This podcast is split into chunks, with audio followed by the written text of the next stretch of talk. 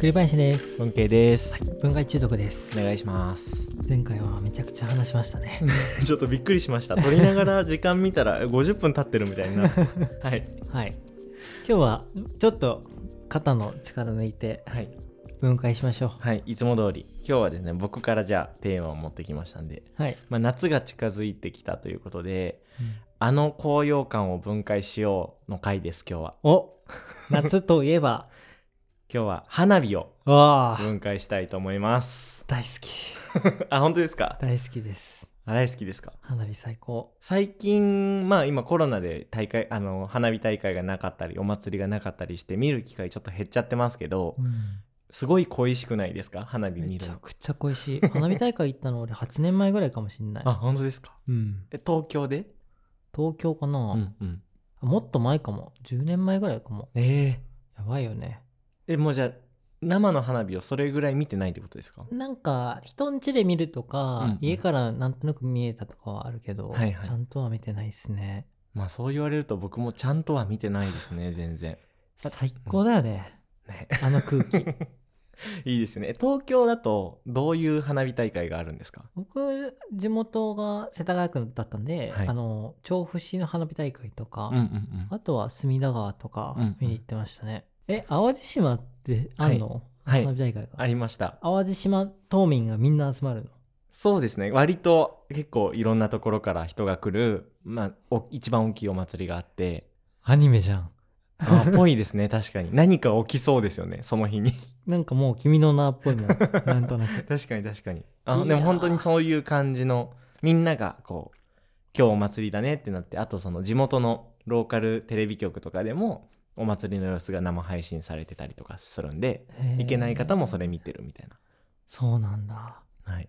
いいテーマですね。人はなぜここまで花火に心惹かれるのかうん。を分解しようってことですか、はいそうです。最高。花火の好きなところどこですか？クリさんは。花火の好きなところ。えー、むずっ。一個だけ僕。一個だけあのいや天国の本屋恋人っていう映画知ってます？あ知らないですその竹内涼子さんはが主演だった映画で花火をテーマにしていて、うんそれを当時好きだった子とうん見に行けそうで行けなかったっていう思い出が僕の中の根源にある。うんうんうんだからもう儚い、それ行けないっていう、なんていうのかな。その儚さがもう花火の象徴って感じですね。えー、あそうなんだうん。そうかなんか見た思い出じゃないんですねそう。しかも直接的な花火じゃないんですそうね。映画なんだそう。好きなとこなんですか？もうその、でも、キュキューンってなるじゃないですか、うんうんうん胸が。いや、なんか、新海誠的な感覚ですね。うんうんうんうん胸が締め付けられる感じみたいな。なるほど好き。新海誠的な感覚でうんうんってなるのすごくないですか？新海誠さんがすごい。新海誠は儚さの人だと思うんで。うんうん、うん。へえ僕は音なんですよねうん。花火の好きなところがうん。なんかあの響くじゃないですかすごいドーンってた体内に響くよね。そうライブとかもそうですけどでもなんかライブはそんなに上がらないんですよ僕うーんまあもちろんテンション上がりますけど花火ほどは上がらなくてうーん。なんでしょうねあとあ多分あの音と目で見てるもののずれてる音が好きなん確かに。あれがですよ花火の醍醐味だもんね。そうなんかパッと光ってすごいなんか歌の歌詞に 歌い始めたどうか。急にダオコを歌い始めた。完全に一緒でしたもんねぜひサブスクであるんで聴けるんで聞いてくださいこの後 俺が聞きたくなってる。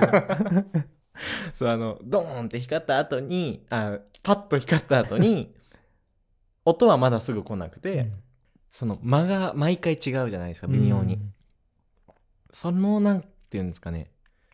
見てるものとリンクしてないのも多分よくてライブは基本リンクしてるじゃないですか。うん。うん。音と絵が。だからそのなんていうんですかね。音だけが聞いてる感じがすごくするんですよね、うん。花火は僕は、うん。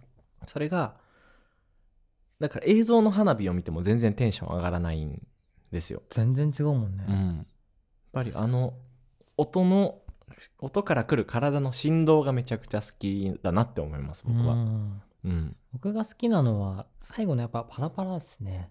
ああドン。全部儚さじゃないですそかう。本当に儚さの象徴なんだじゃそうだね。なんで履かないとあんなに惹かれんだろうあ、ってうん。同時に思いますね、うんまあ、でも確かに花火というものが儚いものではありますよね。あんなうん。何ヶ月も時間をかけて作られてあの一瞬のために散っていくっていう。そうだわ。もう一個履かないポイントあって、まだあるんだ。やっぱ終わっちゃったねって言ってぞろぞろ帰る時。で僕の思い出は高校時代にうん。テニススクール通ってたんですよ、はい。そのなんかその男女6人ぐらいでうん。先輩とかと行ったっていう思い出があって、うんその花火終わって公園でなんか話すみたいな、うんうんうんうん それが人生最大のこう喜びかもしれない。今でも？思い出っていうかうんうん。楽しい瞬間だったなって思うんですね、うんうんうんうん儚くないですか？うん。確かにね。なんか花火大会に行くまでの時間とか花火大会が終わった直後とか帰ってくる時間、そのその全てがずっと非日常じゃないですか、うん。ずっと余韻として残るからうん。なんか花火を見た日っていうもの自体がすごい記憶として残ってる感じがしますね。ね。花火だけじゃなくて。うん。うん。なんかその刹那の塊なんじゃないかなってうん思って、うんうん確かに。花火大会っていうなんかそのいわゆる打ち上げ花火っていう言葉の通り一瞬の象徴じゃないですか、はい、そのイベント自体も一発一発も一瞬で、うん、きらびやかとその消え去るなんて言うんだろうな、一瞬で消え去るっていうののギャップが激しい、うんうんそれがずっと続いていくからもうなんかだしあと香りとか音とかもうんうんうなんんて言うんだろうな。その瞬間でしか味わえないものうんうん。みたいなところがすごく印象的だから寂しさをより感じちゃういみたいな。や確かに。めっちゃそうだわ。めっちゃそうですね。うん。あんなに圧倒されるものなのに365日のうちの例えば1日しかないものだったりするわけじゃないですか、うん。だから他の日はあれを思い出すことしかできないしうん。家で気軽にできないし映像を見てもそれを思い出せないしうん。本当になんていうんですかね一瞬のものっていうのはすごいしっくりきましたね。うそうだね、ん。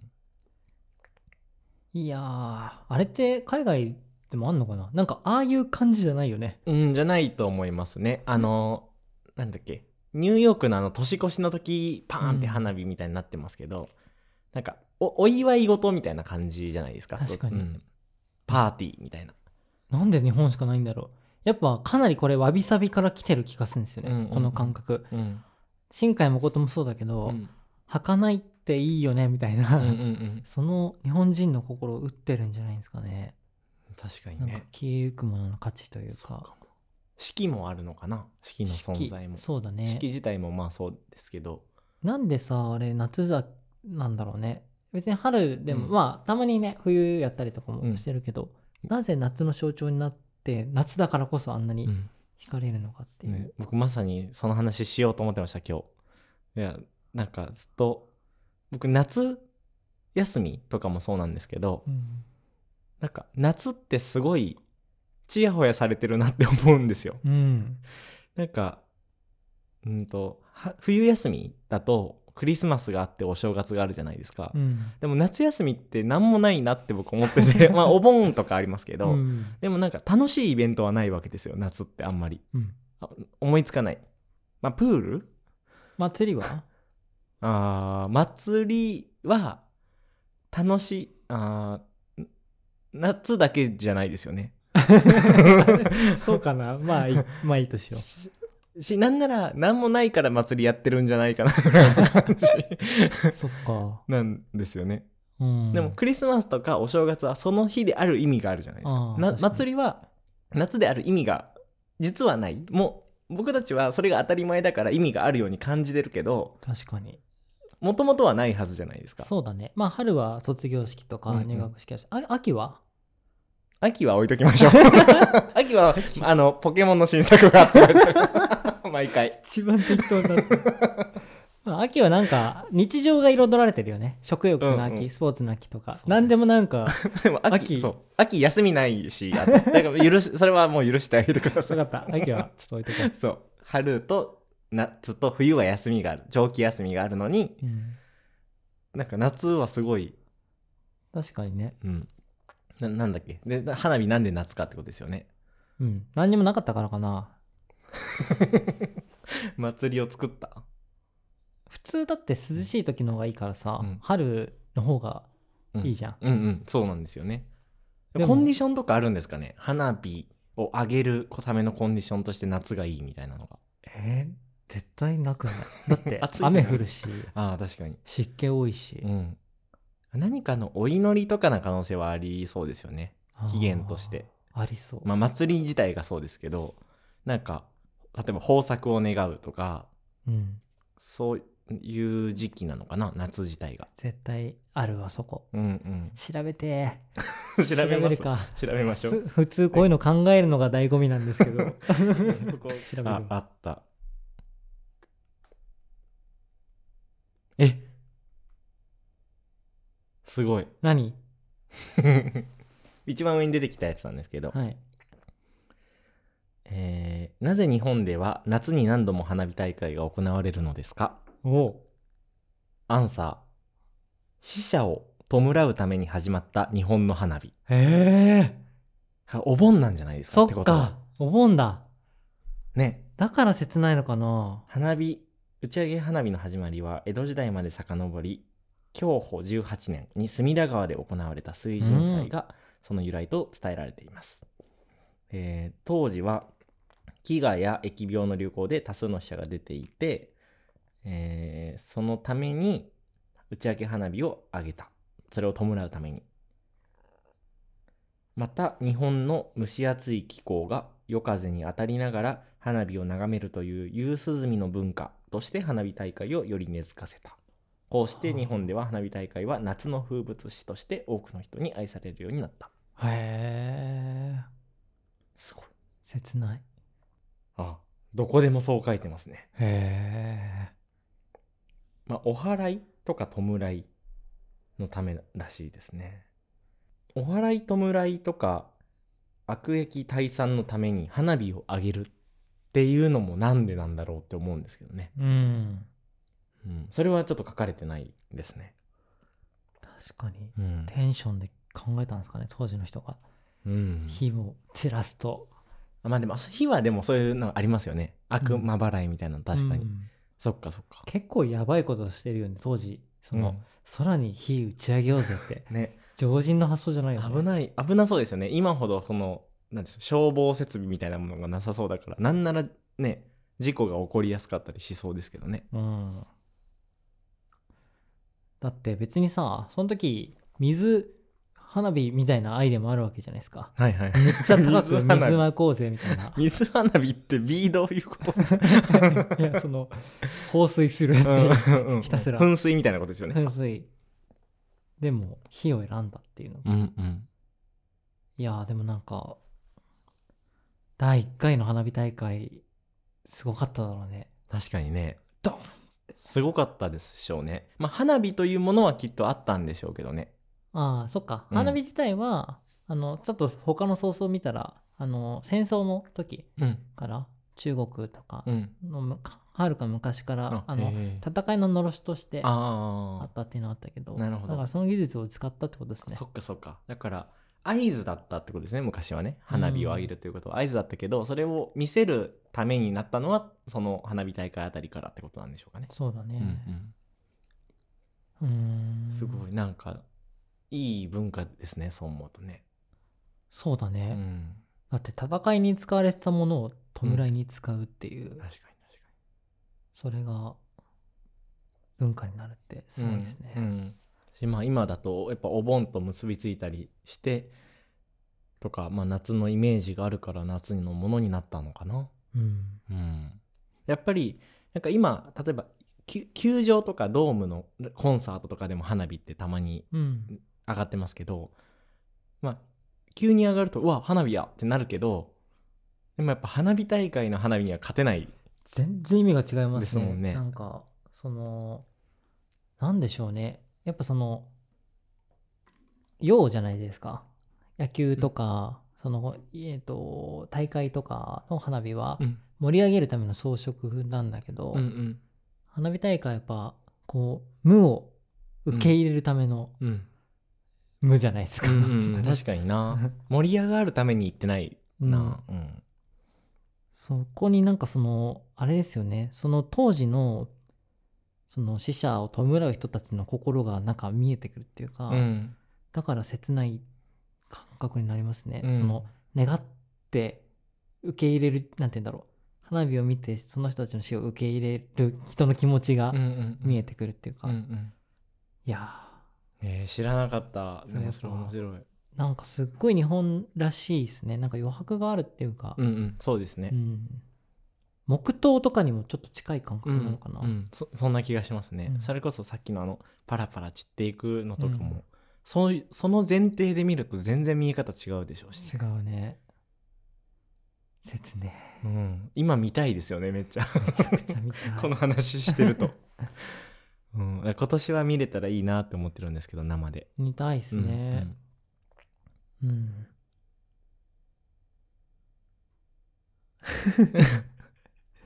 病院に浸っちゃいました、う ん花火に思いを馳せてね、うん。うん、まとめるとなぜ花火はあれだけ心を引きつけるのか。